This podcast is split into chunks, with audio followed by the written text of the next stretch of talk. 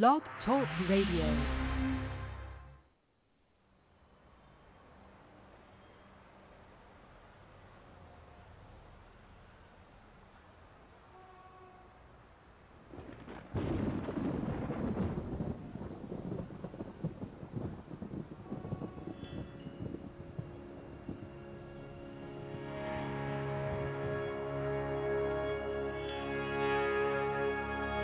It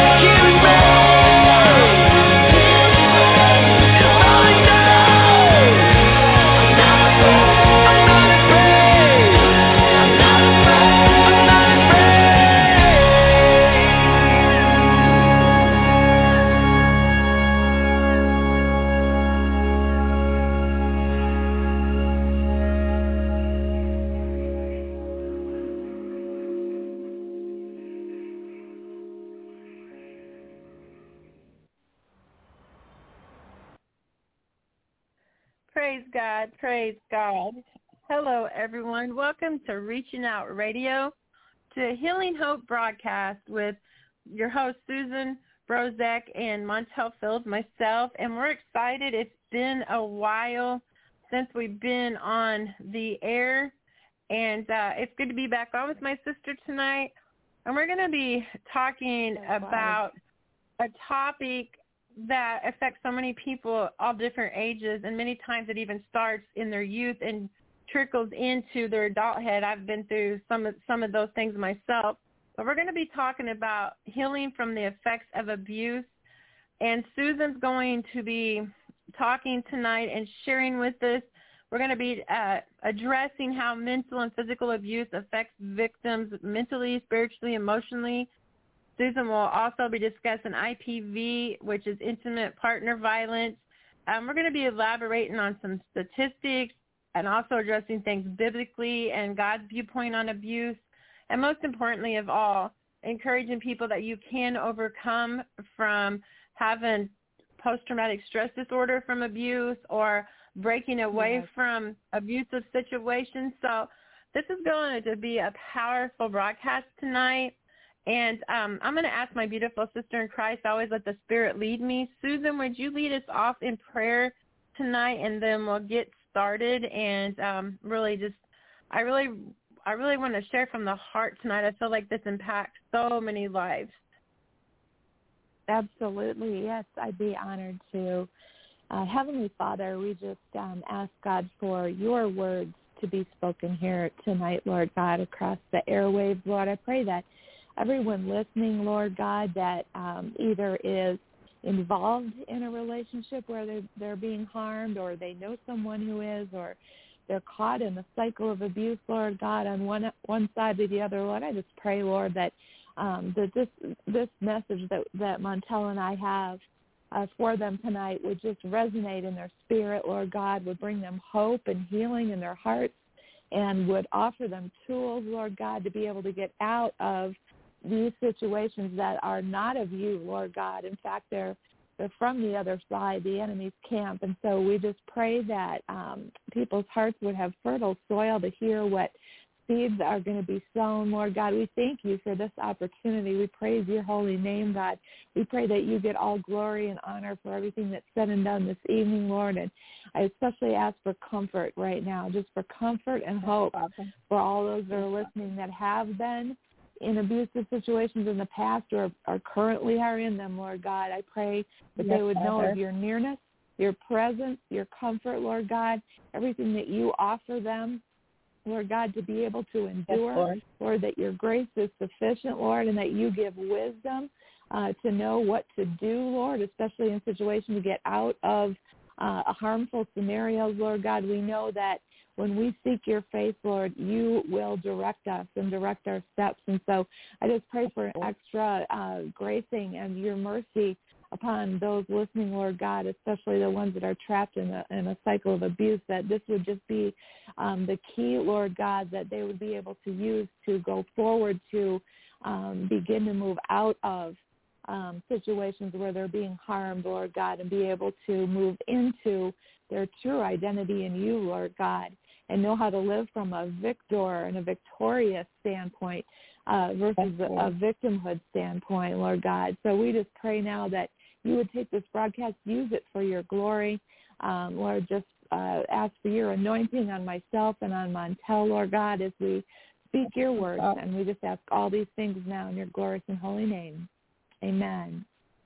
Amen. Praise God. What a beautiful prayer. And I want to remind all of our listeners, when we address matters like we're talking about tonight, I like Susan to share her credentials because Susan has great experience in these things. Susan is a licensed therapist. So whenever she does give advice or she's teaching us on things, Susan has been doing this for many years now. So Susan, if you would care to elaborate about your practice and just kind of let people know about what you do and how long you've been doing this. And I'd like people to truly understand that, you know, you're a professional. That's not just two people getting together talking about something. You can do that. But I feel like in matters like this, it's great to have someone with your experience. Oh, yeah. Thank you. Praise God. It's been 25 years that I've been in this field. I'm a licensed clinical Christian psychotherapist. My technical credentials are MSW and LCSW, but just in the common parlance, that just simply means I'm a licensed psychotherapist. My practice is called Healing Word. I'm the director and founder of that. It's a Christian-based psychotherapy practice. So everything that I do is founded on God's principles, found in His Word, and the healing of the Holy Spirit. And so I've done a lot of speaking engagements and presenting at seminars and teachings. One of the specialties of my practice is helping abuse survivors, not just physical and emotional abuse survivors, but sexual abuse survivors. I know that we're not specifically talking about the area of sexual abuse tonight. We're talking about the other areas of abuse, but it's such my heart to see people learn who they are in Christ and get set free from situations in which they're being mistreated. And I believe that's the heart of God as well, that He wants to see His children treat each other with love. And we'll get into scriptural basis, I'm sure, later during the broadcast, Montel. But those are my clinical credentials. I'm also, by the grace of God, a four-time number one best-selling author. That's, again, all to His glory. I've written and co-authored 4 different books, various topics, Comfort for the Grieving, Identity in Christ, which is a huge passion of mine. My husband and I co-authored a book called Healing Words together, and the Lord has just given us so many opportunities. We're currently, we moved permanently up to Door County, Wisconsin, and we run retreats out of our home, free retreats for pastors, missionaries, and full-time ministry workers. So there's been different seasons in the ministry call, but I continue to run my private practice via telehealth, Skype, Zoom, etc. And so that's just kind of a summary of my experience and my credentialing. I know that you do great work with so many people, and on your broadcast, The Way of Healing, you've really been a blessing to so many, and it's really been helpful to people to be able to go on. Because many people, sadly, many people's insurance won't cover things like going to a psychologist, or some people, they might not have the means. So to have a program where you touch base on a lot of the issues that people go through. I know we've even been on and talked about suicide before. It's such a blessing to people, Susan. I want to thank you for that, because one of my friends was actually suicidal, and you were touching base on suicide, and I shared that with her. In fact, I even shared that with you, that it actually stopped her from taking her life. So that's why these broadcasts are so important, because they do reach people. Even if we just reach one person, that's important. And I know we reach a lot more than that. God's blessed us to go all over the world on the radio, and we also have people that listen on demand. But I know when I was getting prepared and talking to you, one of the things you had talked about starting off talking about was some statistics, and I always like to go with what you feel led in about intimate partner violence and what constitutes psychological and mental abuse. And because I feel like it's important to let you lead in this stuff. I'm here to ask questions and give, perspective as a woman of God, and even someone that's been through abuse myself from an early age. I can relate to a lot of this. So this is healing for me as well, because it can take, it really can go into your adulthood from abuse from a child. And sometimes you're amazed, like sometimes you might just get a flash and it's like, where did that come from? But I want to give you the floor right now, and I want to let the Spirit lead you, and just let go and let God. And when I feel led to come in, I'll do that, and we'll work together. Okay. Well, thank you. I thought as I was in prayer about sort of where to begin, I thought it would be a good place to start with the definition of abuse, because we hear that term a lot, and I wanted to kind of hone in on what that actually means and what it encompasses. And then from there, I'm going to go into different elements of the aspects of abuse and the intimate partner violence. But in terms of a broad-based general definition of abuse, abuse can be seen as really taking unfair advantage of another person, you know, for self-serving purposes in order to take control of someone else or of their spirit, their intellect, their body, their heart. So abuse, you know, whether of a child or of an adult, really can be verbal. It can be emotional, it can be physical, it can be psychological, and it can be sexual, like we referenced before, and even spiritual. And spiritual abuse is kind of its own topic also for various reasons. But we're going to be kind of looking mainly tonight at mental and verbal abuse and physical abuse and psychological. And some of those terms are used interchangeably. Mental and psychological are used interchangeably at times, but I will break the specifics down, and I thought it would be helpful to start out with looking at the element of domestic violence as it pertains to abuse. And this term is now known as you stated, Montel, IPV, which is intimate partner violence.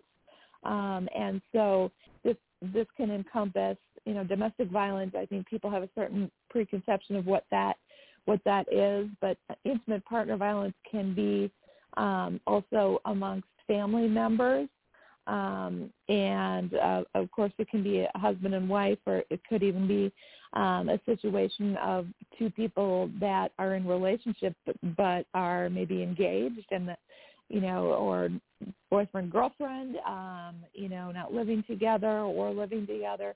It's a broad-based issue, and it covers a lot of ground. So I want to just give some statistics to start with.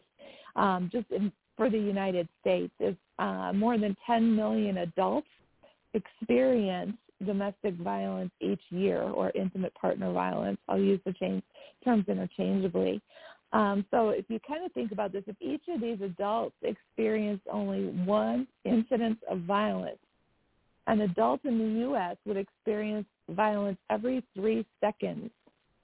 But however, because of domestic violence is usually a pattern, a lot of people experience repeated acts of abuse. So an incident of abuse happens far more frequently than every 3 seconds. And I think just that alone, you know, is really sobering to think about, even now in the 4 or 5 minutes we've been talking here. If you let your mind, you know, go in the direction of how many people are being harmed during that time, it's just absolutely heart-wrenching and heartbreaking. Some further statistics: 1 in 4 women and 1 in 10 men violent, whether physical, sexual, or stalking, or psychological violence in their lifetime, with IPV-related impact, which intimate partner violence-related impact, such as being concerned for their safety, and like you mentioned, Montel, PTSD symptoms, injury of some kind, needing victim services, maybe needing to file a TRO, which is a temporary restraining order. So these people have actually needed to take steps to keep themselves safe and protected. That's 1 in 4 women, 25% of women, and 10% of men have to go so far as to take steps, or they are very concerned about their safety. Approximately 1 in 5 female victims and 1 in 20 male victims need medical care after an episode of domestic violence. Female victims sustain injuries 3 times more often than male victims. 1 in 5 female victims and 1 in 9 male victims need legal services. And that kind of gets into when I said TRO, temporary restraining order. Sometimes it has to even go beyond that to an attorney that would issue a letter called a cease and desist, and if that doesn't work, to take things even further. And then 23% of women and 13% of men have experienced severe physical violence by an intimate partner during their lifetime. So 23% of women is almost 1 in 4, and 13% of men have experienced severe physical violence. So between 2016 and now, today's date, this type of violence and these type of victimizations in our country has increased 42%. And I think about the lockdowns and the quarantines and COVID and the huge uptake and upsurge in the frequency of domestic violence in the home, and encompassing all sorts, verbal abuse, emotional abuse, the whole gamut. How what we've gone through as a nation and as a world this last year, how this has increased even more. This figure doesn't reflect the percentage of uptake or upsurge in domestic violence, because people being under all of this stress, economic repercussions, physical repercussions, being home all the time, things have just really surged. And my practice has never been more, I've never had a caseload that has been as severe as what I have now, in terms of just the depth and the suffering that people are going through, in terms of not just abuse, but even depression and anxiety, which can contribute to what we're talking about tonight. As it pertains to all different types of abuse. So it's kind of a mixed bag of just an increase in the mental unhealth of our country and our world, and it's just very sobering to see this. And it has been a very challenging year for so many people that are going through so many challenges. And my heart just goes out to all of you listening that are going through anything that has, been made worse by or caused by, or maybe is irrelevant to COVID and everything that has brought along with it in terms of ramifications and implications. And please know that I pray for everyone who is in the listening range of what our program is dealing with tonight. So just a couple more statistics, and I'll get into the definitions, and then we can go forward.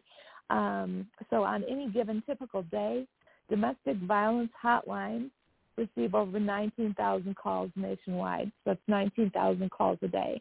And usually those numbers are far below the number of incidents actually occurring.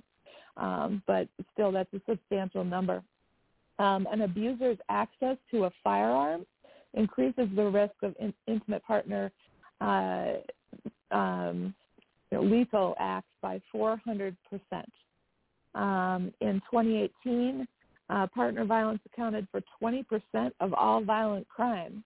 That was in 2018. 1 in 5 was domestic violence issues.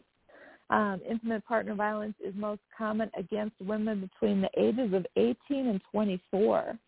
So I found that interesting in terms of the fact that a lot of these things are perpetuated upon victims at even teenage ages and young 20s.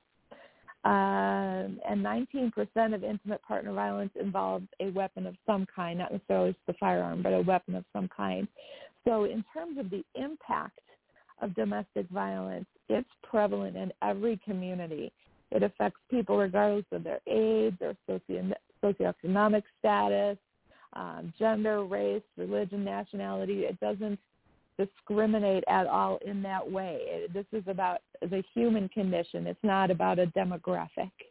And in that way, it can affect anyone.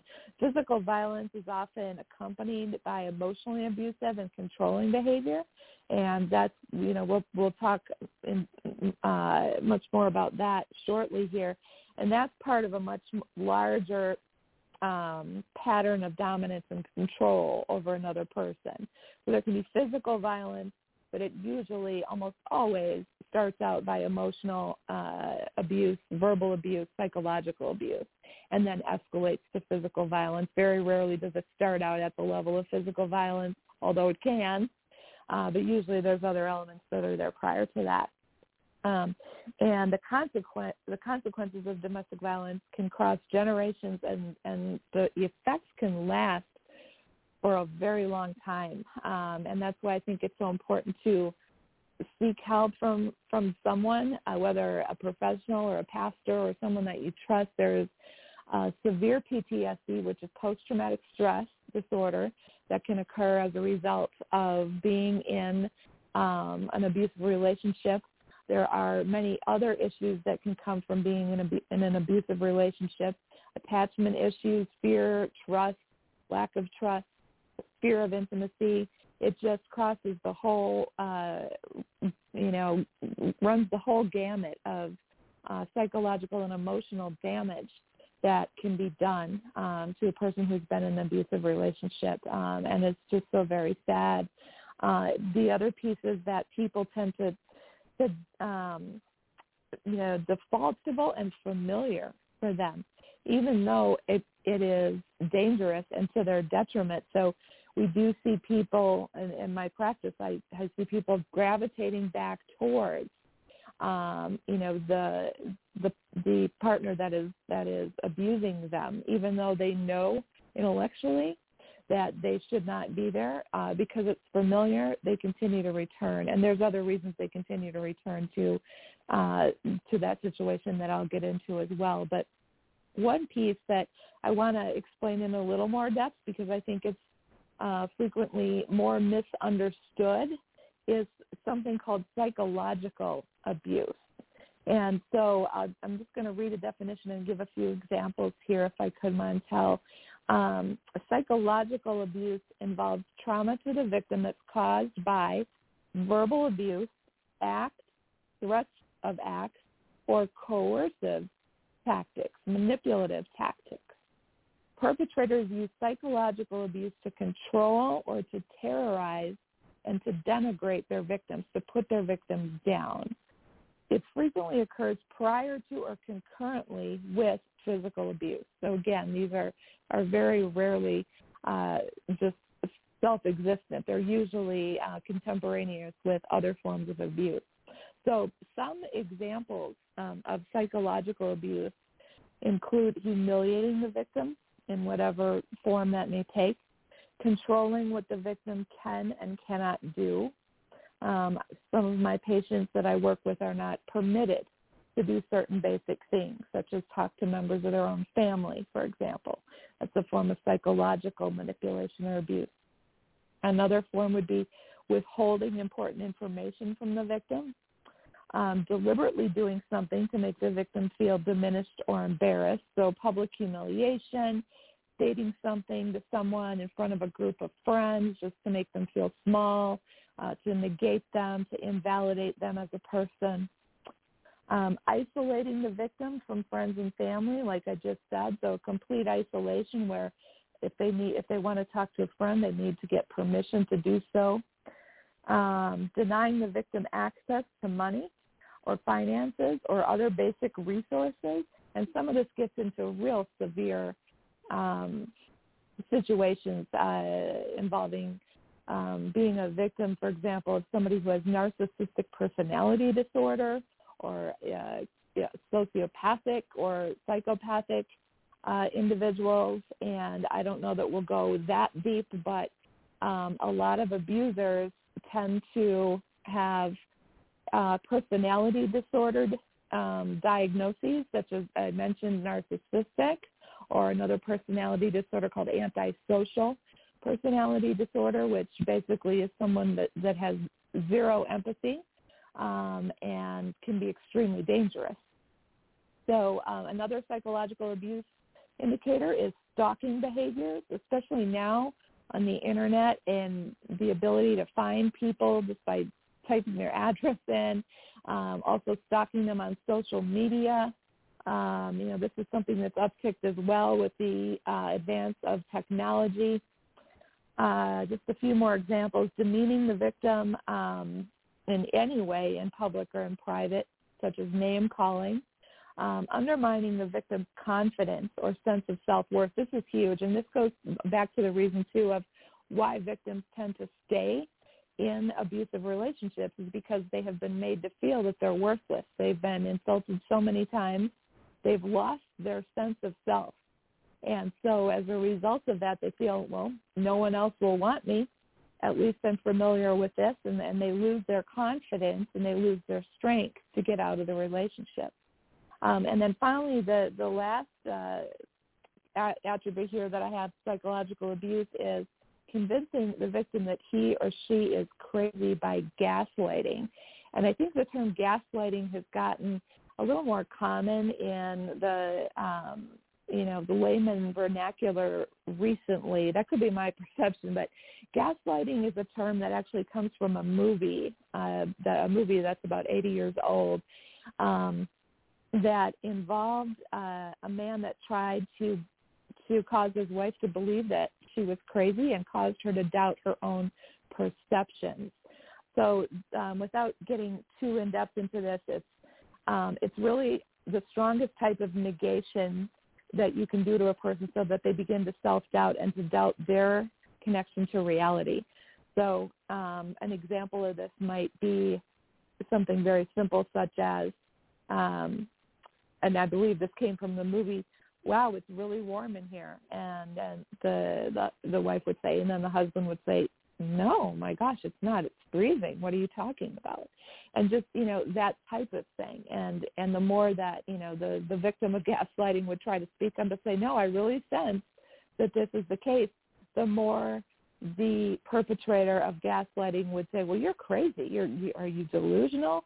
Are you're not in reality? They literally, some people are so manipulative that they can actually cause you to think that you are losing your grasp and your grip on reality. So in terms of psychological abuse techniques, that's probably the worst one I've seen and the most dangerous. And it usually comes via somebody who is, like I said before, narcissistic or has a personality disorder that really thrives on manipulating and controlling another person. So that's kind of my intro in terms of definitions.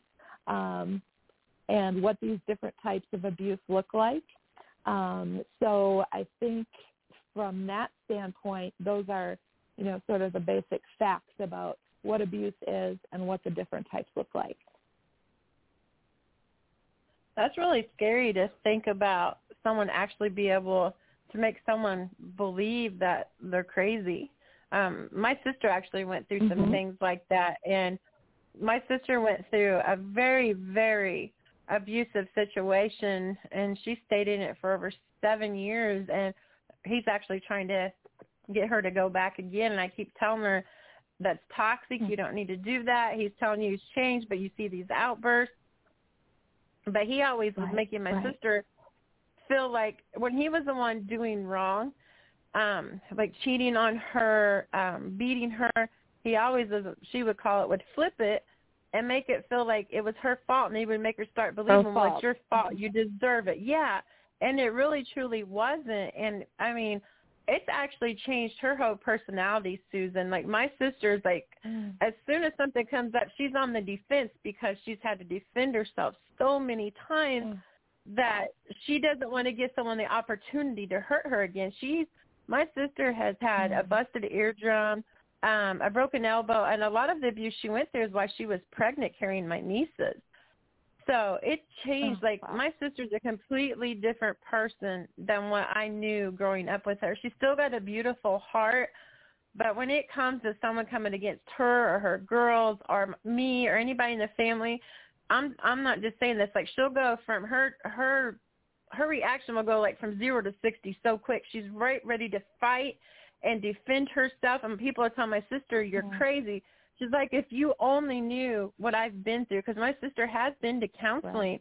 Right. My sister went through mental abuse, physical abuse. Like, she went through so many different types of abuse, and it really is impacting her life today and her daughters, because my nieces actually seen my sister get hit and beat, and he would also, because he was on drugs so bad at the time, would verbally abuse my nieces. And a lot of people don't understand that words hurt and break people down just as well. And when you're in abusive situations and there's children involved, like, they're going to learn from those things. And it amazes me of how it truly impacted my niece's life, Susan. They've had to go through counseling.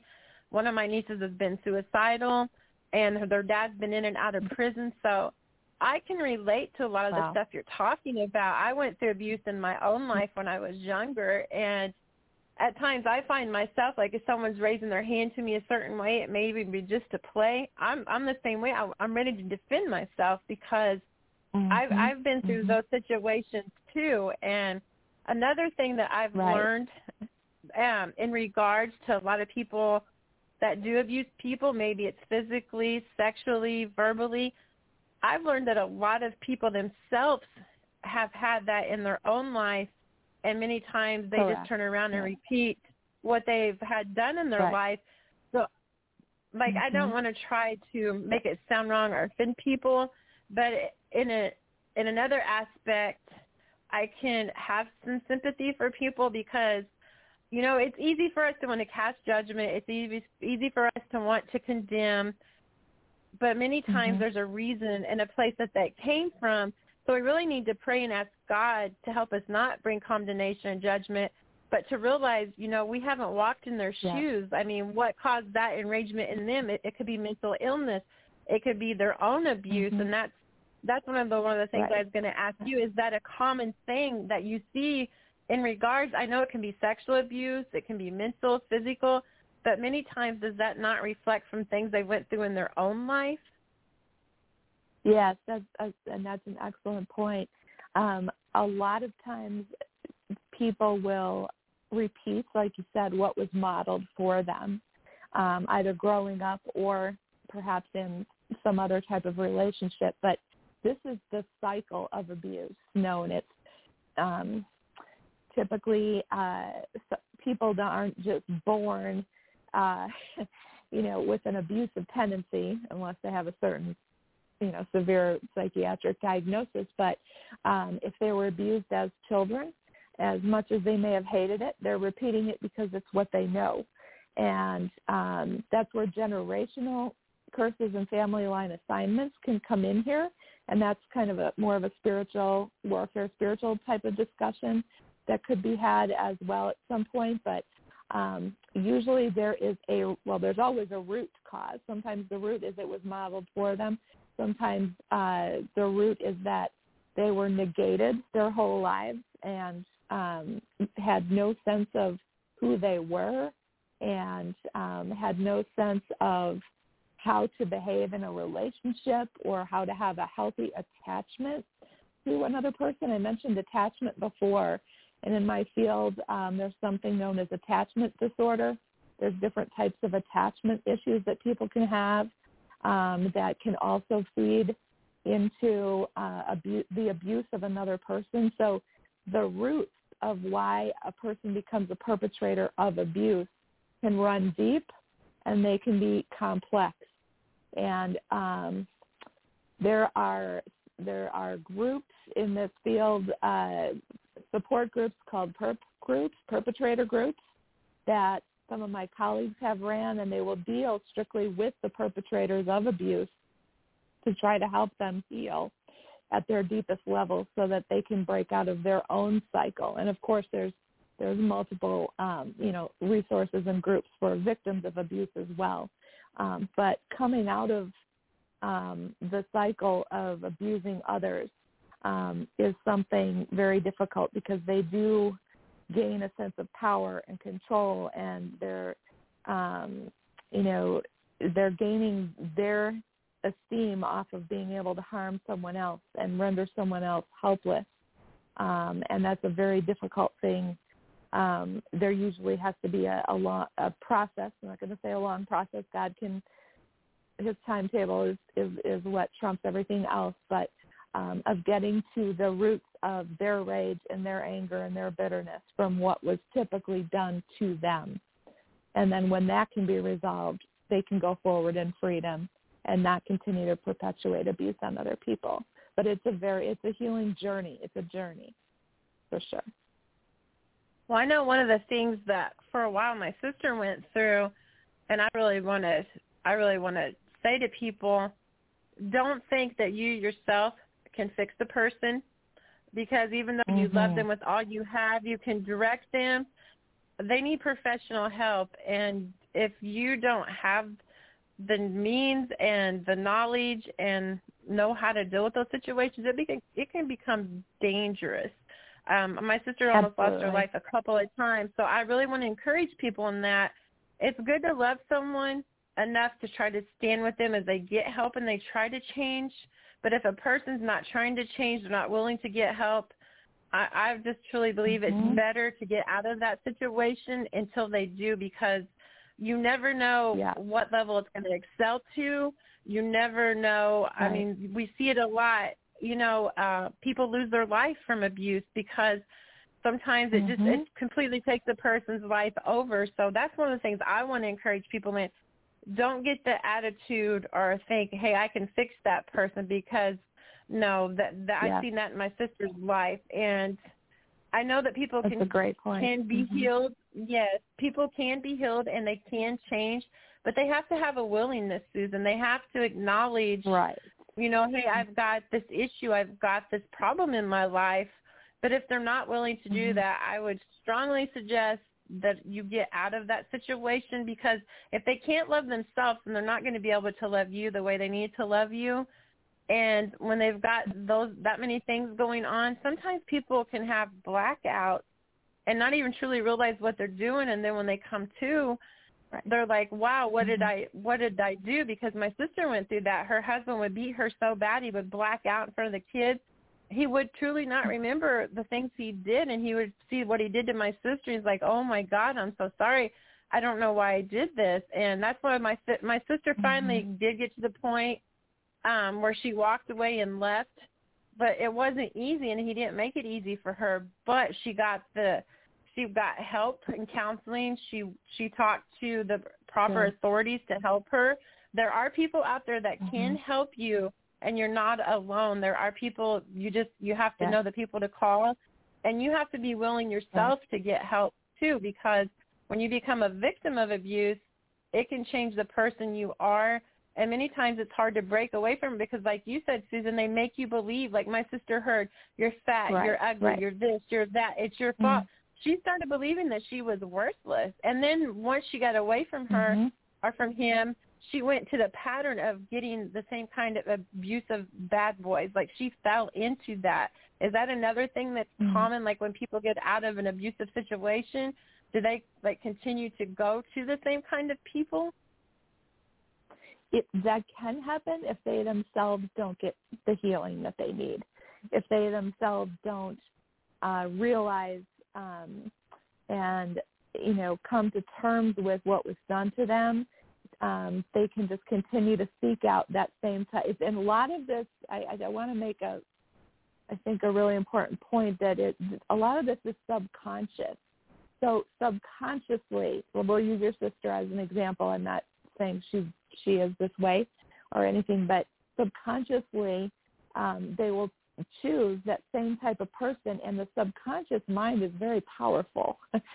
The subconscious mind wants to right all the wrongs. It wants to correct the bad relationship by entering into a new relationship that feels similar.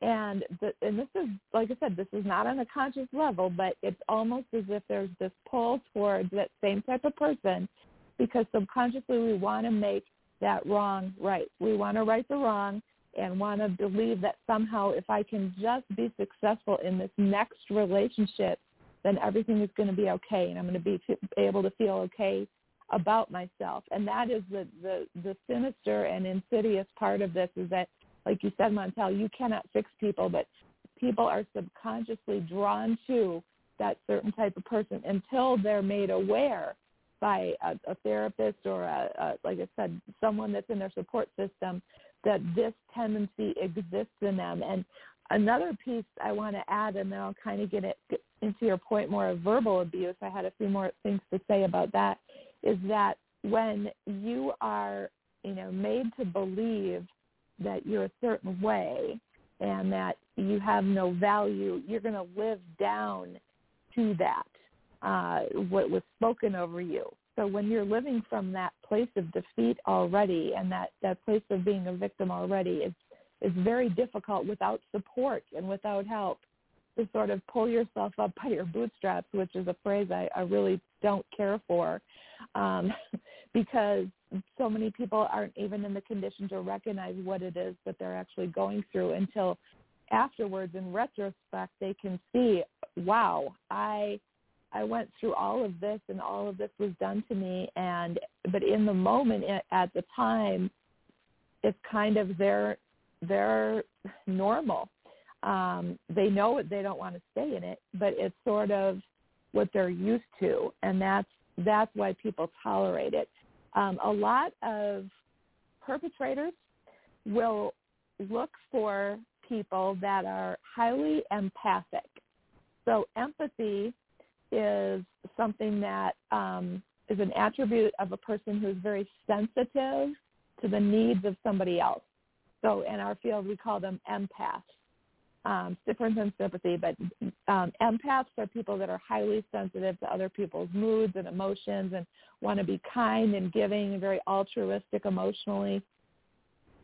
Perpetrators tend to gravitate towards that exact type of personality. And then they wind up, these empaths wind up being the victims because they are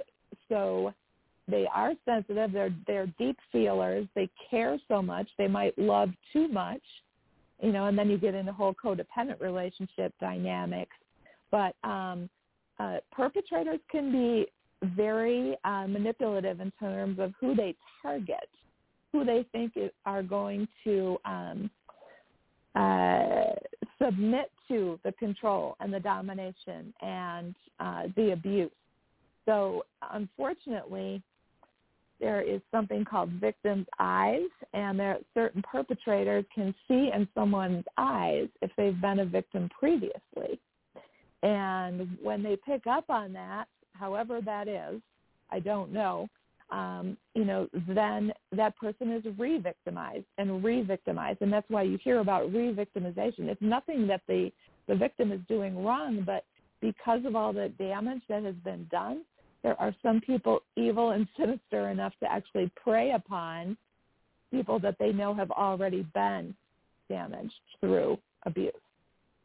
So that's another element that's not easy to talk about and probably not easy to listen to, but I think it's important to say that some perpetrators are not just wounded from their own childhoods, but they are actually can be sinister and manipulative and devious for various other reasons as well.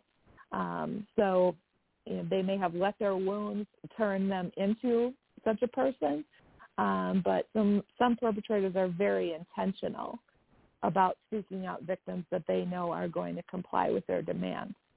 In terms of the verbal abuse, when you were telling me that your sister was told all of these things, to bring her down and denigrate and negate her. I just want to say a couple words about that real quick if I could. We hear this phrase growing up, sticks and stones may break my bones and names will never hurt me. That's absolutely false. In fact, the opposite is really true. It's the names, the name calling, the verbal abuse, the demeaning statements that do hurt a person and they stay with that person. And they can create false belief systems in that person's mind.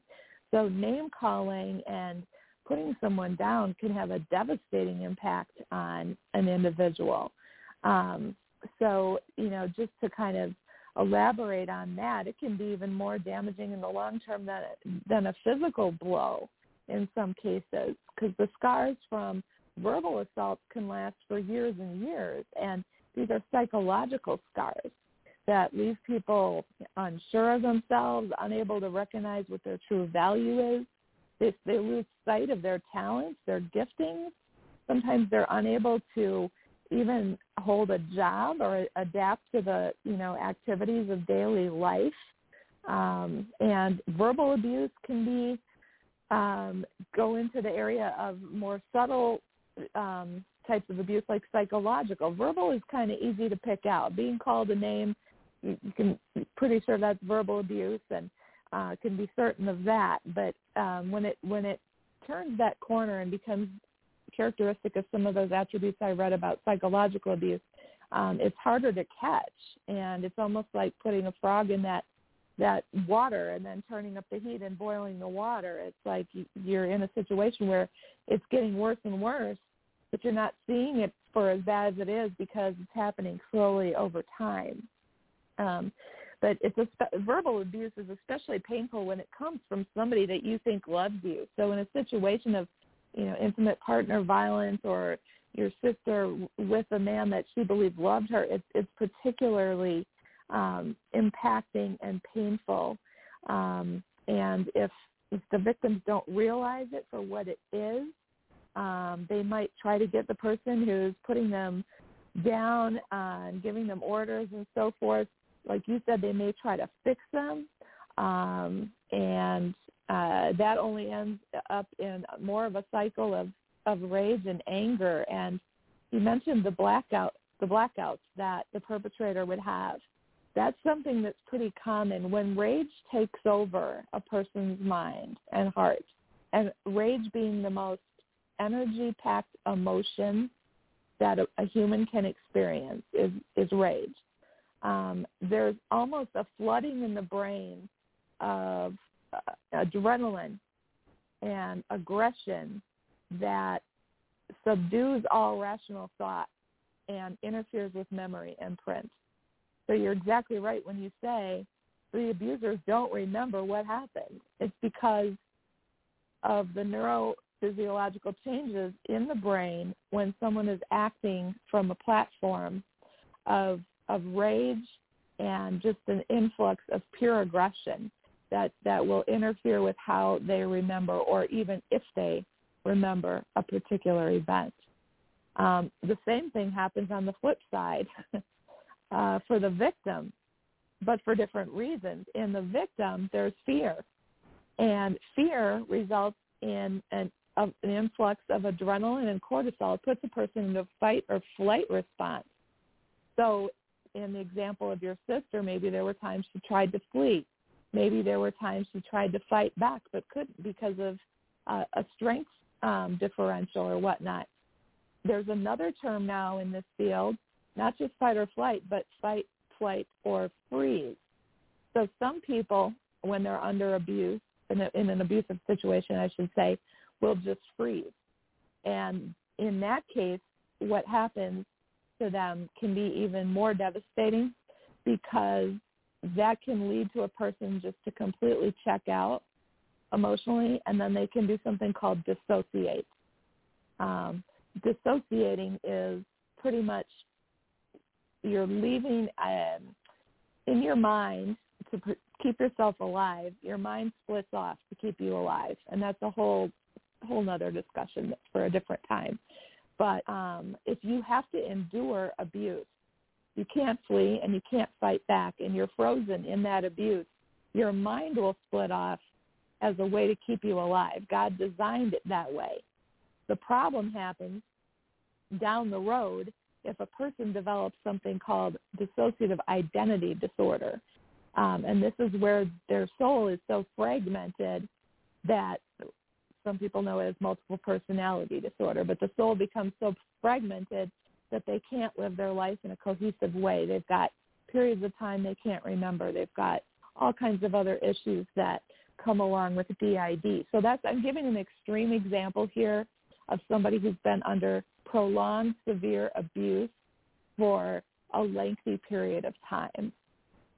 So that's another effect besides PTSD that can happen from being under prolonged abuse, be it physical, emotional, psychological, verbal, sexual, etc. Well, I know when my sister was going through it all, I seen this confident, beautiful, vibrant woman that went almost to a shell of nothing for the longest time, and then it turned around the opposite, and it actually got to a point where he said, "You're crazy, and I'm starting to be scared of you." And that's the truth, because she became a fighter, Susan. Like I have to tell her sometimes too, because she wants to react sometimes out in public to people that upset her, and I tell her you can't do that. Yeah. And she has been to counseling and stuff, but she's still working through stuff because it was so many years of abuse. Like I said, her first thing is she wants to defend herself. She's like, I'm not going to let no one hurt me. Yeah. I'm not going to let no one hurt my babies. And But with everything mm-hmm. she's been through, I can truly understand, because I've seen everything she went through. And she would used to hide yeah. from her family because she would be beaten so badly. She didn't want my dad to see, because she didn't want my dad getting involved. She knew he would, protect her. But he was, when my dad was, pretty much in his 60s when she was going through a lot of the abuse. And I keep praying that she won't go back to her ex-husband. He's mm-hmm. wanting my sister to remarry him. He's been in prison for almost 5 years now. He has been getting help and counseling, but I'm still seeing outbursts. And even his daughters are saying, we've been without him so long, it would be different. And he still tries to control my sister in a lot of ways. And so I'm praying for her that God will direct her, and I'm approaching her in love. Mm-hmm. But I still see him trying to manipulate and bring my sister back mm-hmm. in. And I told her, honestly, I feel like it'd be toxic for both of you, that it'd be a bad situation. And that's like a lot of things you've been talking about. I truly see my sister go through in her own life, because you can try to break away from these people. And it makes it even harder when you have children with people and when you've been through yeah. abuse. Mm-hmm. That does make it a little bit different scenario. But right. It's totally amazing to see what abuse can do to a person. And you have to be willing to help yourself, mm-hmm. and you, like I said, if you see they're not willing to help themselves, I truly encourage a person, don't stay in that situation. And many times, too, a mm-hmm. lot of people want to think, it gets pointed a lot towards men being an abuser, but there's a lot of women mm-hmm. out there that abuse and hurt men just the same as men. It can go either Very way, like true. You was talking about. I know a lot of people, as soon as you think of domestic mm-hmm. violence or sexual abuse, they want to think of a man, but in all honesty, mm-hmm. there's abuse of women out there just the same. Yes. Yes. Yes. That's a very good point. It goes both ways, and we're talking, generally about perpetrators, and people are probably thinking of men in their minds, but you're absolutely right. Look, from the statistics I read in the beginning, I think it was 1 in 9 men have undergone this type of abuse, any number of these 4 or 5 types that we're talking about, 1 in 9 men. So you're absolutely right. It's a two-way street. And I wanted to add one more thing to your comment about how your sister became a fighter. That raises a really interesting concept, because people tend to go one of two ways after they've been abused. They tend to either go the route of just staying in a victim mentality and becoming very passive, and sort of feeling like, well, the whole world is against me, I'm never going to succeed. And they tend to then isolate and get depressed, and they kind of let the fight go out of them, if you will. The other side of that coin is your sister, in the sense that she has become a fighter. Now, that fighter in her is probably the strength that kept her going, for as long as it has. But that's also the piece where, like you said, you have to try to help her balance that, because if she's snapping at somebody in the street or whatever, and you're seeing that rage spike, that's the other effect that can happen to a victim of abuse. So they either tend to go the passive route, where they isolate, or they tend to become aggressors themselves. And I'm not saying that she's abusing anyone, but they tend to get on the defense, because that's what they're used to having to do. And there you can see how that cycle would perpetuate itself down through generations in perpetuity.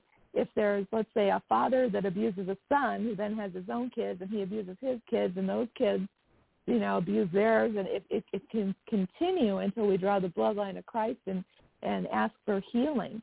But you can't change what you don't acknowledge. You have to engage your will, just like your sister's ex-husband. He needs to, if he's in therapy, that's great. He needs to keep engaging his will and acknowledge that, that this is a huge issue, and to be willing to invest the time and energy, because healing is hard work, especially in this area. This is a very difficult thing to recover from on both ends. But God gives us hope. And if it's okay, I just kind of want to go into a little bit about what Scripture has to say about relationships, and give people some tools for boundaries and what to do in terms of safety. But I thought if we kind of transitioned into what God's view of this type of thing is, and give people some scriptures, it might be a good time just to bring some light into a discussion that can oftentimes be pretty dark and pretty dismal. So if it's all right with you, I'd like to transition to that for the moment. Yes, that's fine, Susan. One of the scriptures I think of is Proverbs 18:21, that death and life are in the power of the tongue, and they that love it shall eat the fruit thereof. And that's a powerful scripture right there within itself, because our words really truly can bring life or death to a person. It doesn't. There, you have to have an understanding of what that scripture means, and but that is a really powerful scripture. And I think it's great that, because that's what we want to focus on, that you're wanting to transition, is about healing and hope, because there is healing and hope found in Jesus Christ. Praise God. That's exactly right. And, you know, relationships are never to be used as a means to selfish ends, and instead as a channel of God's love to others. And we could go into all the verses on love and all of that, but I don't think we've got the time to do that. But most abuse stems from somebody using power in order to attain or keep something that he or she deems essential. So power always carries a responsibility to the powerless. And one of God's indictments of Israel, if we look back to the Old Testament, was that Israel oppressed the helpless. And Jeremiah talks about that in chapter 7, verses 5 through 7. So the powerful have accountability and a responsibility to protect the weak with their power, not exploit them. And so what we're seeing in an abusive situation is the opposite of what the Lord wants for a person, not to use power to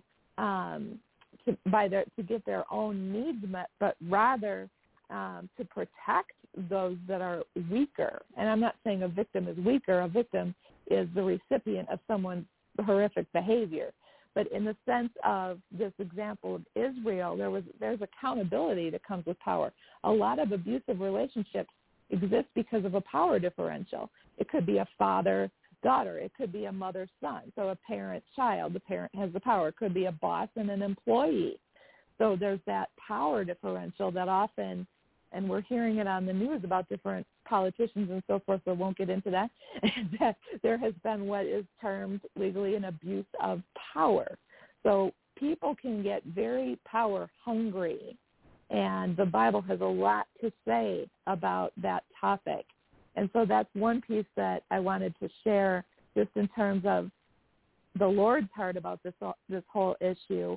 Also, you know, every abusive word or action from one person to another violates God's love of people and of relationships. So it's as if the abuser turns the other into like a lightning rod for his rage or her rage over feelings of powerlessness. The person wants to dominate and to use that power over that powerless victim. I want to say something here about reconciliation, because a lot of people think, you know, and your sister is kind of in the middle, or not, but her abuser is wanting to reconcile, it sounds like. This is a really tricky scenario, because reconciliation, I personally, in my opinion, should not be a possibility if there is not fruit of repentance in the perpetrator's life. So what I mean by fruit of repentance, it's not just saying, I'm sorry, I regret it, I promise I'll change, I promise it'll never happen again, you know, that type of thing. It's actually the action piece of it. The behaviors are different. You're seeing all of a sudden the perpetrator is stopping himself from getting angry. You're seeing loving kindness. You're seeing patience coming out of this person. So those are some examples of fruit of repentance to kind of know, because the Bible says we'll know them by their fruit. And so in a situation like this, if you really want to know if a perpetrator has changed his heart and has submitted to Christ, then you have to look for those actions, those behavioral characteristics, to see if they've truly repented. And repenting means to change your mind about something and go in the opposite direction of it.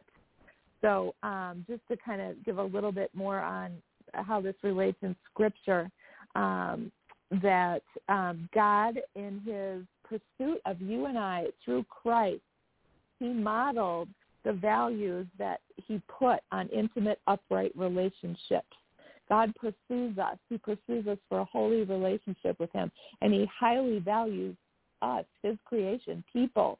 And so we should also, in turn, value other people. People have tremendous value to God, so much so that he sent his son to die for them. And so if we're really, truly trying to be imitators of Christ and live the Christian life and not just talk about living it, we would not treat one another with anything that would be harmful, but instead we want to, follow after God with his love and affection towards those precious creation that he's created. So love is a persistent, unconditional commitment to the well-being of another person. It esteems another person. The person who loves holds that other person in such a high position that he or she would never even think of making them a target of abuse. And I just want to read 1 Corinthians 13:5 here because I believe it's applicable. Love is not rude. It's not self-seeking. It's not easily angered, and it keeps no record of wrongs. And so this verse really portrays love as a wise restraint of, selfish desire, if you will. And this would certainly include the desire or the craving for power of a perpetrator, of an abuser at someone else's expense. And that's really what is so central to the abuser's actions. So some other scriptures just to help those listening that might be struggling in this situation, maybe are in the midst of trying to survive an abusive situation, would be Romans 12:17-19. And that says, and this is God saying this, it is mine to avenge. I will repay, says the Lord. Another one that comes to mind is Exodus 14:14. I will fight for you. You need only to be still. Now, in the situation of that's not to say be still and sit in the middle of an abusive situation, but the emphasis I'm putting on is the first part of that verse, which says that I will fight for you. If we turn a situation over to God, he will make a way out for us. He will fight for us. We have to do what we need to do to keep ourselves safe, and I want to get into that if we have time briefly, but it's the Lord himself that will avenge the evil that was done to a person and will fight on our behalf to get us out of a situation where we are being unjustly harmed. Colossians 3:1-4, and then also 12-17, it says, therefore, as God's chosen people, forgive as the Lord forgave you. This applies to somebody who's come out on the other side of abuse and is trying to work through forgiveness of a perpetrator. I believe it also applies to a perpetrator who needs to forgive the person that possibly led to his behavior of harming others, because perhaps he was harmed himself, and that's the case 90% of the time. People who are abused will abuse. Romans 8 talks about God working all things for the good of those who love him. Some of these are hard pills to swallow right now, because if you're in the midst of a situation where you're being harmed, how can you possibly think God's going to work any good out of it? It will happen. It doesn't always happen right away, but this is his promise, and it will happen. I also love the verse that says nothing will be able to separate us from the love of Christ. That's also Romans 8. James 4:7-10 says, come near to God, he'll come near to you. Micah 6:8 says, act justly, love mercy, walk humbly with your God.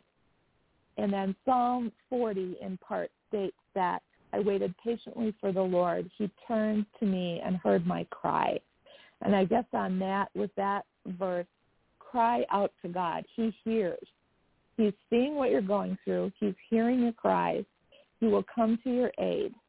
And that, I think is so important, just to instill hope that when you know that you have a God to turn to, that you can cry out to him and he will help you. Now, I realize a lot of people listening, or some portion of people listening, may not have that relationship with God, and to really look at the ultimate source of healing, we need to look to God.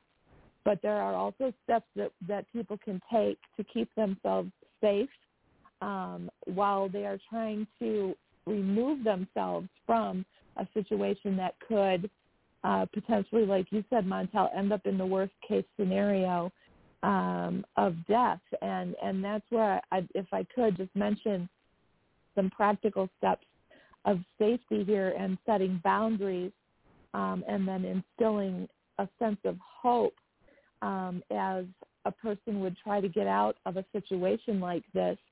In terms of safety, there are some suggestions I have that range kind of the whole gamut of situations here. So I'm just going to throw out a bunch of suggestions and then take what's valuable for you in your particular case.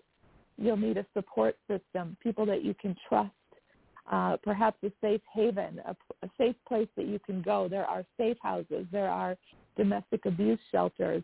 There are hotlines to call that will direct you to those shelters. There are online resources just in the hundreds of thousands for people that are in abusive relationships, that you can go for support, that you can go for plans to remove yourself from that situation before it escalates even further.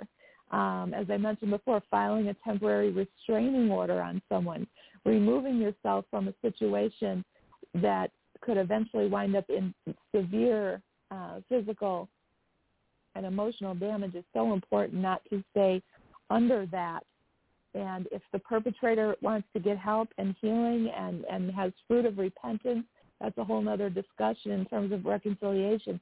But at the time when you're being abused, the important piece is to remove yourself from that situation, and whether it's going to stay with a family member, a loved one, a friend, a domestic abuse shelter, until that person can get the help that they need. That is so important. And now with cell phones too, I mean, they can be used for good or evil. But, blocking phone numbers, blocking a person from social media sites, if you're being stalked, doing the things you need to do on your phone, turning off the GPS tracking. A lot of perpetrators will take advantage of cell phones. They'll turn on functions on their victim's phone so that they always know where that person is at all times. It's just horrific now what can be done in terms of surveillance issues on victims. And so you have to also go to someone maybe that has some technological knowledge of how to make sure that your phone does not have all these settings turned on, because a lot of these people are very clever. They'll take a phone when the victim isn't around, and they'll turn on all these settings, and pretty soon the perpetrator will show up at the workplace, or the perpetrator will show up at the coffee shop. There's all kinds of things that can happen via the abuse of technology. So you have to be very aware of these things and then take the appropriate steps to combat that and stay safe. And this is not an exhaustive or comprehensive list by any means. But again, if you feel threatened and you continue to be threatened, don't take that lightly. If your abuser is threatening that he's going to kill you, don't take that as, oh, he just said it because he was angry. That's a threat. And threats need to be taken very seriously, because assault in these relationships is so common, and assault can lead to severe assault, which can lead to the worst case scenario. You might need to change locks on a home, add deadbolts. You might want to safeguard firearms, sharp objects, weapons, that kind of thing. It depends on, I know all the situations are different, so I'm trying to give blanket advice for very specific situations, which is hard to do, but I'm hoping that some of the stuff I'm floating out there is going to stick and be helpful to you. And above all, if you're in imminent danger and you feel imminently threatened, to absolutely go to the authorities and call 911 and get yourself out of that situation, or call the authorities to the home or wherever the abuse is occurring. And if children are involved, they need to be taken to a safe place. They need to be removed.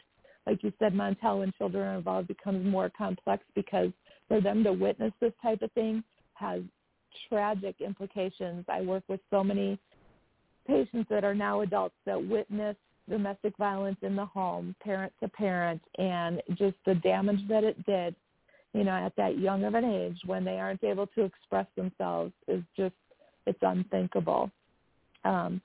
So the Lord desires to protect the weak, but we need to also take steps to get ourselves out of situations. And by weak, I don't mean it by any means that victims are weak, but rather they're forced into a position of weakness by a perpetrator if they're being assaulted.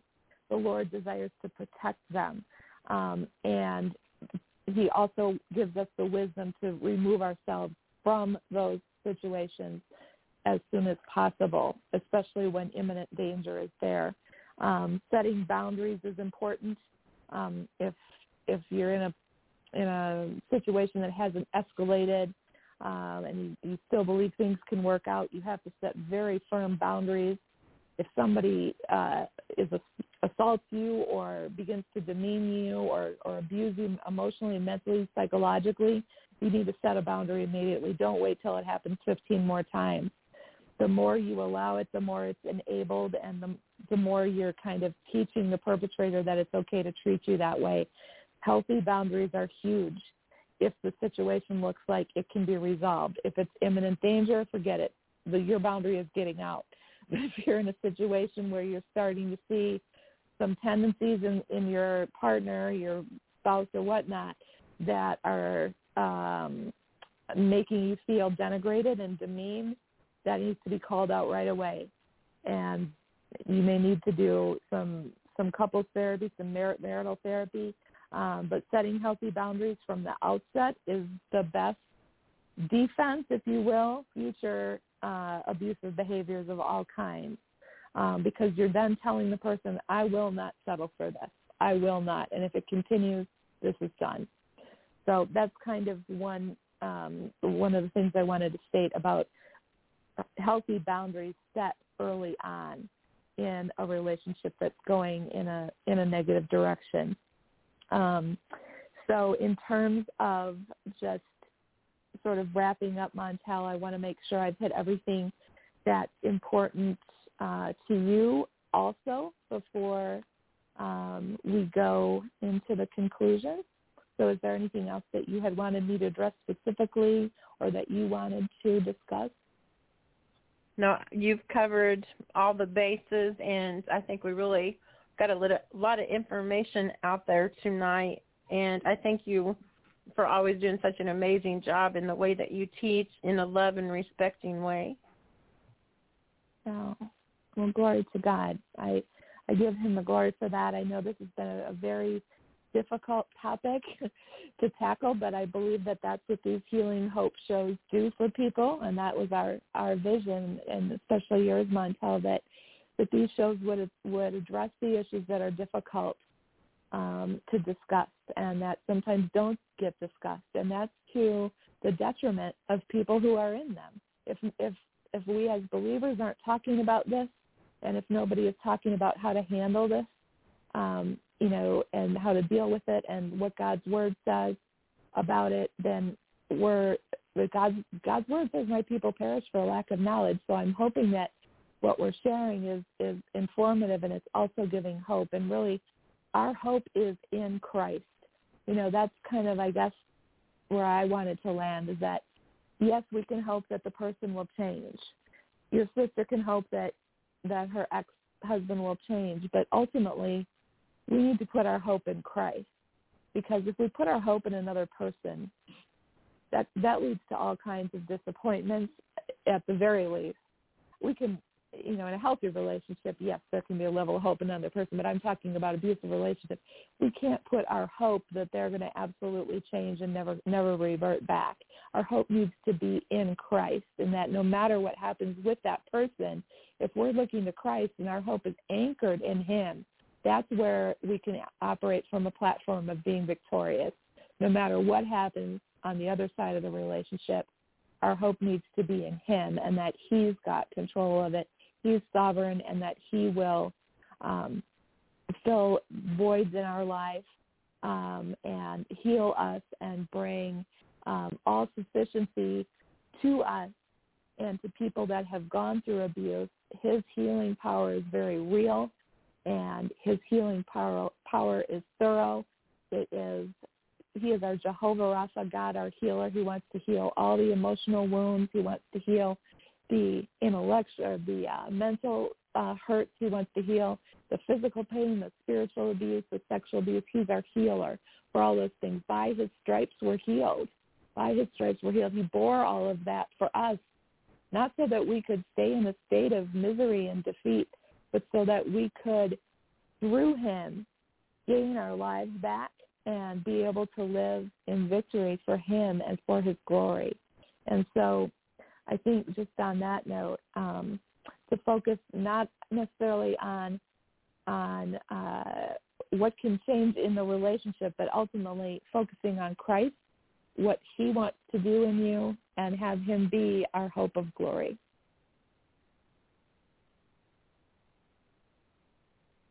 Amen. Well said, Susan. And it gives me hope knowing that my strength is in Christ, and in my weakness, his strength is perfected. And I cry out to him many days in many areas of my life. And I know that he does heal mm-hmm. brokenness. And as we come mm-hmm. out of things that we've been through, we can see his faithfulness as well. And yes. God is a good, good father. And we have to realize mm-hmm. that it's not about religion. It's about a personal relationship. And when we get to a point, we can Amen. Truly view him as our Father and Jesus as our Savior, that he's up there interceding for us when we pray. That's a beautiful thing to me, knowing that Jesus, that loved us so much, gave his life, and God loved us so much, he sent his only son. That is truly where our hope is. And it's truly mm-hmm. not just for the victims, but like you said, the perpetrators. We need to be praying for them, for healing, for hope, for evil spirits to be broken mm-hmm. off of their life, because it's not all just yes. in the physical. We're also dealing with spiritual issues as well. Right. And you have touched base on many of those things. And I think, this could even, like you said, this is a broadcast that could be broken down into so many different areas, because mm-hmm. it's so complex. It covers so many things.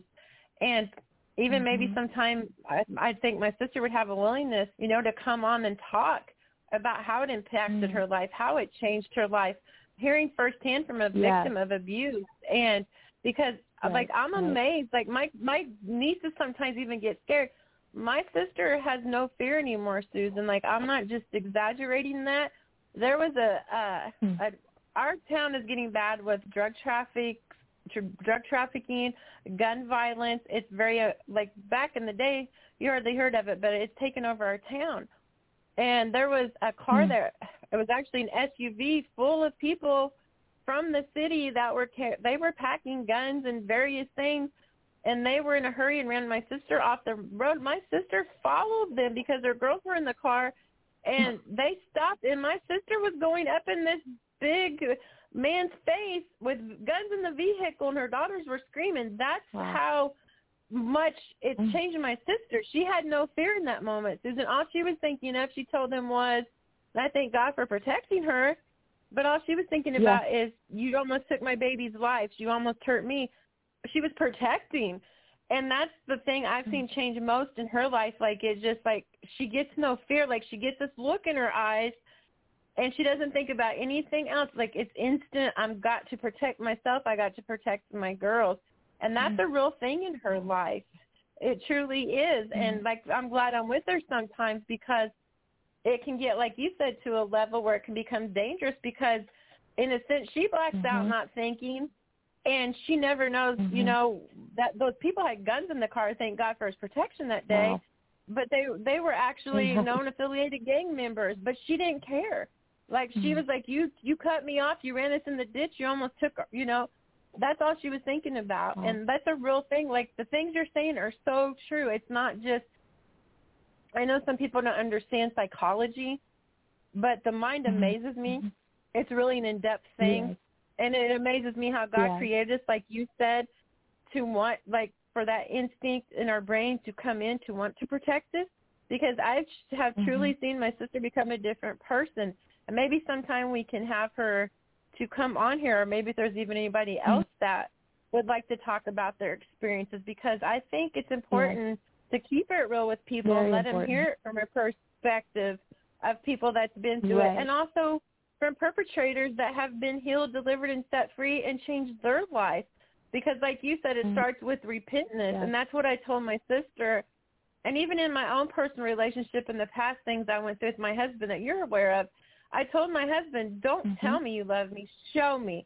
Because you can tell me, I'm sorry, I'm not going to do this, I'm not going to do that. But those become words to me. When I'm not seeing the change, I'm not going to believe it, because people can just speak words. But to me, actions speak louder than words, and you was touching base on that. Yeah. So as you were saying, that's important. You, in many situations, make sure that they are bearing good fruit. Make sure that they are putting in the work to change, because in my relationship, my husband did put in the work to change, and I'm seeing the fruit. But many times people will just speak out empty words, Susan, because they think that they suck you in and empower. Yes. So I encourage people in that as well. But I'm just so blessed by the program tonight. I'm going to encourage my sister, too, to go back and listen. And just so our listeners know as well, I do have permission from my sister to talk about her journey, because she wants to reach other women and men as well that are going through abuse, because it's not an easy journey. Like it truly is not an easy thing for people to endure. And she wants to encourage people to get help for themselves and for the person that they're with, because many times, sadly, it could end up in a loss of life or even suicide. Yes. So it can go different ways. So I really thank you tonight for your time. Yes. Go ahead, Susan. Oh, you're welcome. I just had one thing the Lord impressed upon my heart just as you were talking, and this is a piece that I didn't really address, but, you know, just the word dignity, how God wants to restore the dignity of those that have been abused and so broken, and He wants to remove their shame. The shame does not belong on them. But when a person is an abuse victim, shame is always there. It's been put on them by the perpetrator, or they've been demeaned so much that they're feeling a sense of shame. They were probably told, shame on you, which is my least favorite phrase in the entire vocabulary of mankind. It's so detrimental. It's so damaging.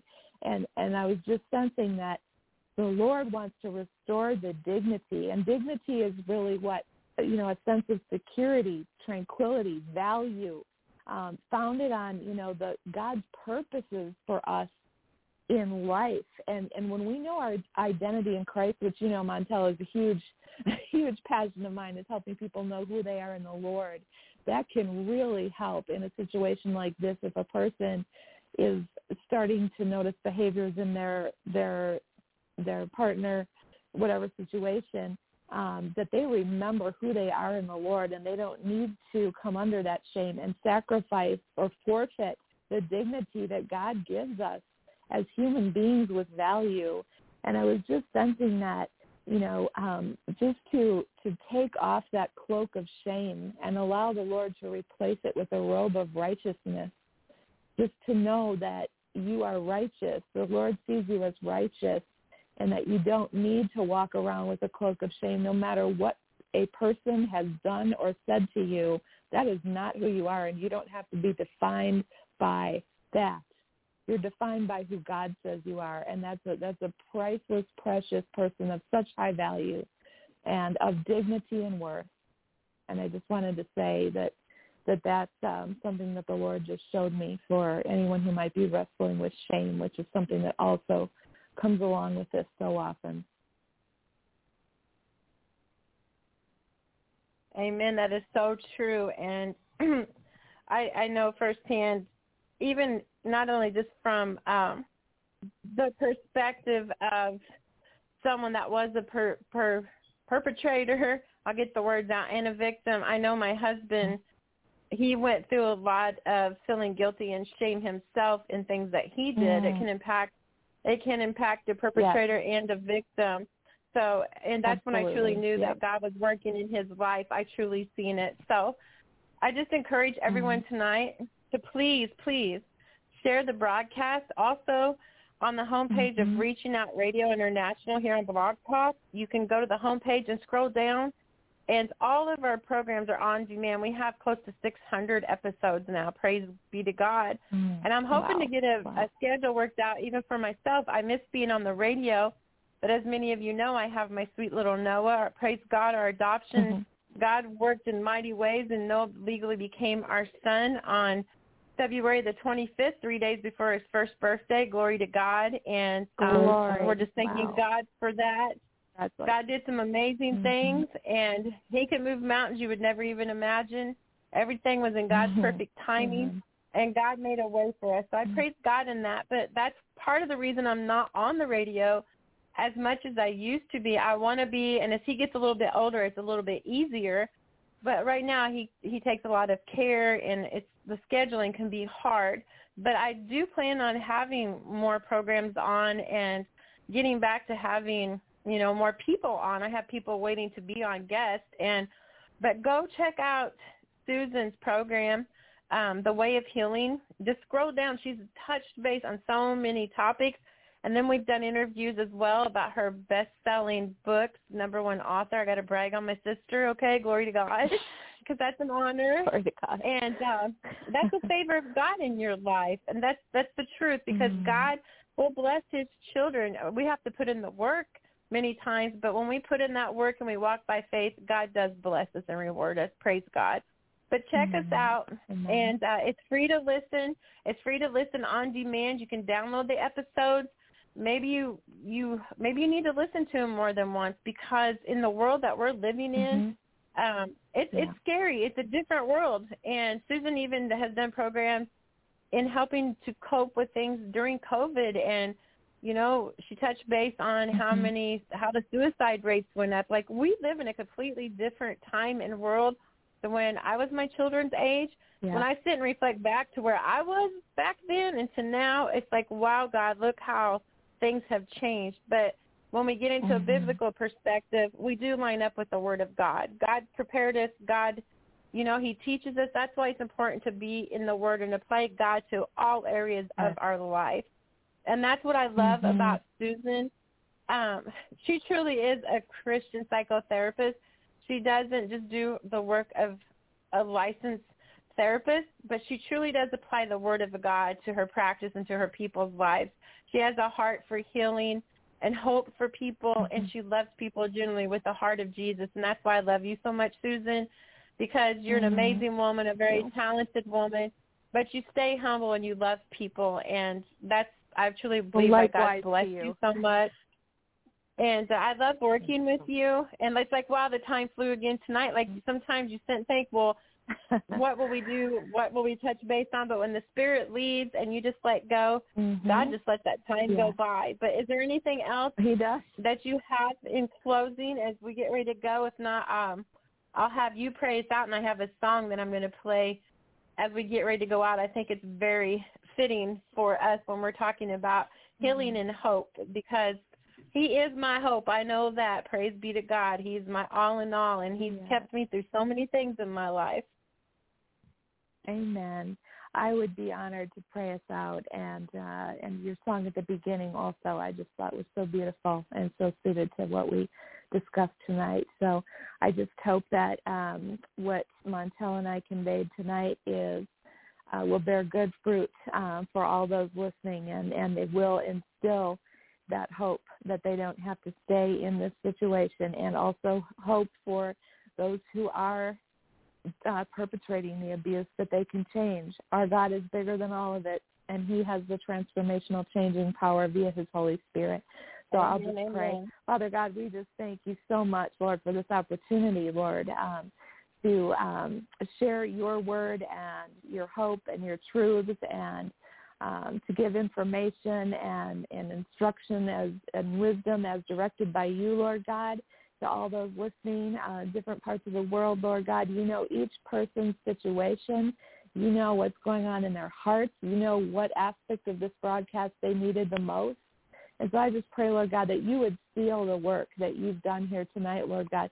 Seal the words that have been spoken, that the enemy wouldn't be able to come back and take them away or bring doubt or poke holes in their faith or try to interfere in any way with what went forward here tonight on this broadcast, Lord God. But I just pray that it would continue, Lord. It would just be the beginning for people to begin to understand this topic and begin to, beyond that, be set free from damaging relationships, Lord God, on both ends of that spectrum, Lord God, that this program will be a catalyst, Lord, that you use to bring healing and to bring, Lord God, freedom and growth, and that anyone who has gone through, like Montel's sister, this type of situation, that it would be a voice of hope for others going through it themselves, Lord God, so that people can hear and know and see the actual changes that can happen, Lord, and the way that you heal would be evident, Lord God, and that we would put our hope in you. And I just pray that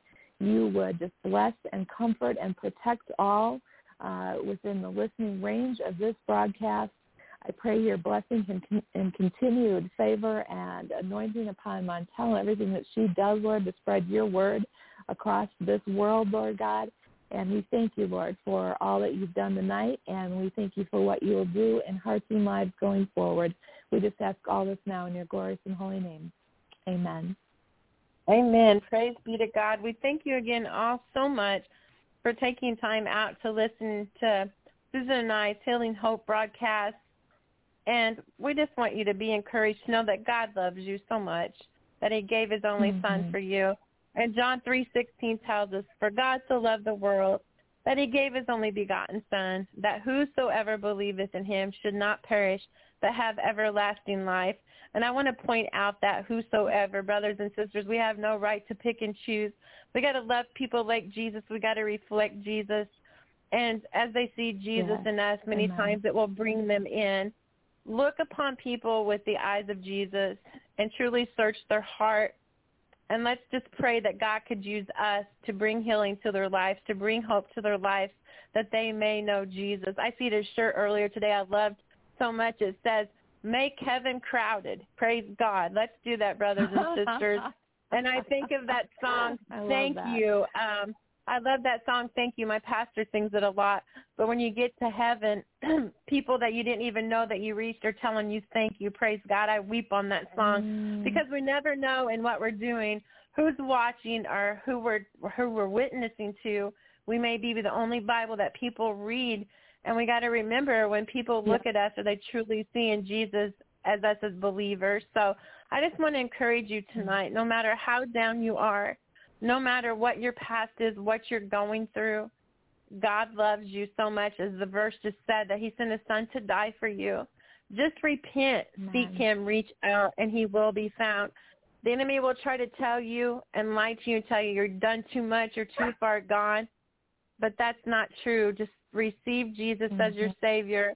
As long as there is a breath in you, brothers and sisters, there is hope, because with that breath, you can ask for forgiveness. You can call upon Jesus. Find him while he can still be found, brothers and sisters. Susan and I love you all so much. I know before long we're getting ready to come up on the Easter weekend, celebrating the resurrection and life of our Lord and Savior Jesus. So be reflecting on that too, brothers and sisters, the true sacrifice and the message of the cross. And I want to go out with the song. I absolutely love the song. I've seen Crowder in concert many times.